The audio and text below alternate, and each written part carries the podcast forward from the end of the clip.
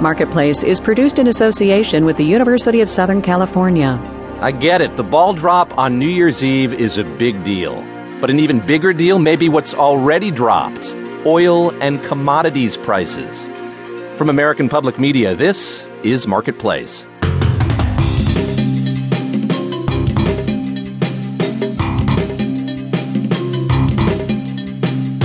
In Washington, I'm David Gura in for Kai Ryssdal. It's Wednesday, December 31st, New Year's Eve, everybody, and it's great to have you with us.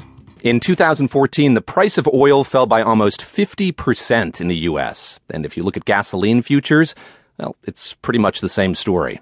Today there was another rout on news that there's way more supply than demand. Investors were also unhappy with new data out of China, a country that consumes a lot of oil. Scott Tong is on Marketplace's sustainability desk and he joins us now. Hi, Scott. Hi, David. So, a lot of big news today. Walk us through it. What do we hear? Well, let's say you bet on oil prices rising. You just got two more lumps of coal More in your coal, stocking okay. as far as data. Chinese factories appear to have slowed down, and China, of course, buys a lot of oil. And the petroleum uh, on the shelf, as it were, in the storage in the U.S., that went up. And so lots of supply, this glut of oil grows. That's the story. You mentioned the oil price dived this year. In fact, it's at its lowest price in five years. And if we measure it in, in terms of gasoline, the last time it was $2.30 a gallon nationally it was the summer of 2008. So a while ago, and I was driving around yesterday. I didn't see it for for two thirty. I saw it for about two seventy, but still fairly inexpensive. And mm-hmm. what we've been told is that's good news. And by one measure, it's a $1.3 trillion stimulus for the world. Um, here in America, that helps drivers, it helps the airlines, and it helps the travel and the hotel industry. But if we look globally, the emerging locomotives of China and India, they rely a lot more on energy to grow. So this is a bigger boost for those countries even than it is here. Now, there are, of course, losers. Electric vehicles and alternative fuels are, are hurting right now. And then, of course, there are the oil producing countries and companies. But no question, it's a net plus. Yeah, these are the folks who are drilling for oil and, and making it usable. Oh, that's right. And, and worst off are the high cost producers in the oil patch. And that includes ours. The U.S. shale producers brought the world this boom, this glut of oil, and now they're living this bust, which is just getting started now in places like Texas and in North Dakota.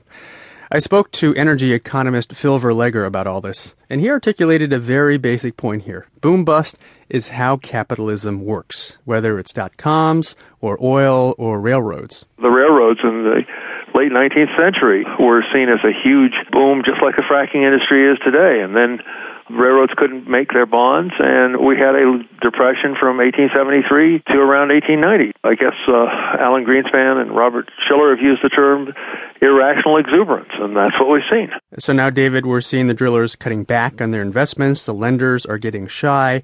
There is a lag until the supply will come off the shelves. And between now and then, many see prices continuing to fall, perhaps another six months. So maybe not $50 crude, but as one analyst said, be prepared. Don't be surprised by $30 crude. Incredible. And, you know, who really knows what's going to happen here? But if oil prices continue to drop, uh, I imagine there are a lot of countries whose economies are sort of hanging in the balance. What, what are the wild cards here? That's right. And you just said who really knows. And that's really the first thing we need to say again and again is who really knows. Watch for global instability in places like Russia and Venezuela. They're addicted to selling oil the same way we're addicted to buying it. And they don't have much of a rainy day fund. So do we see unrest there? Do we see a more unpredictable Putin? And then there's Iran. Does the pain make them more likely to negotiate a nuclear deal or, or something else? So if you're looking for black swan scenarios, uh, there you have it to cheer you up on New Year's Eve. Marketplace's Scott Tong from the Sustainability Desk. Scott, thanks very much. Okay, you're welcome. On Wall Street, all the major indices ended the day down, but uh, on the whole, it was a pretty good year. Details when we do the numbers.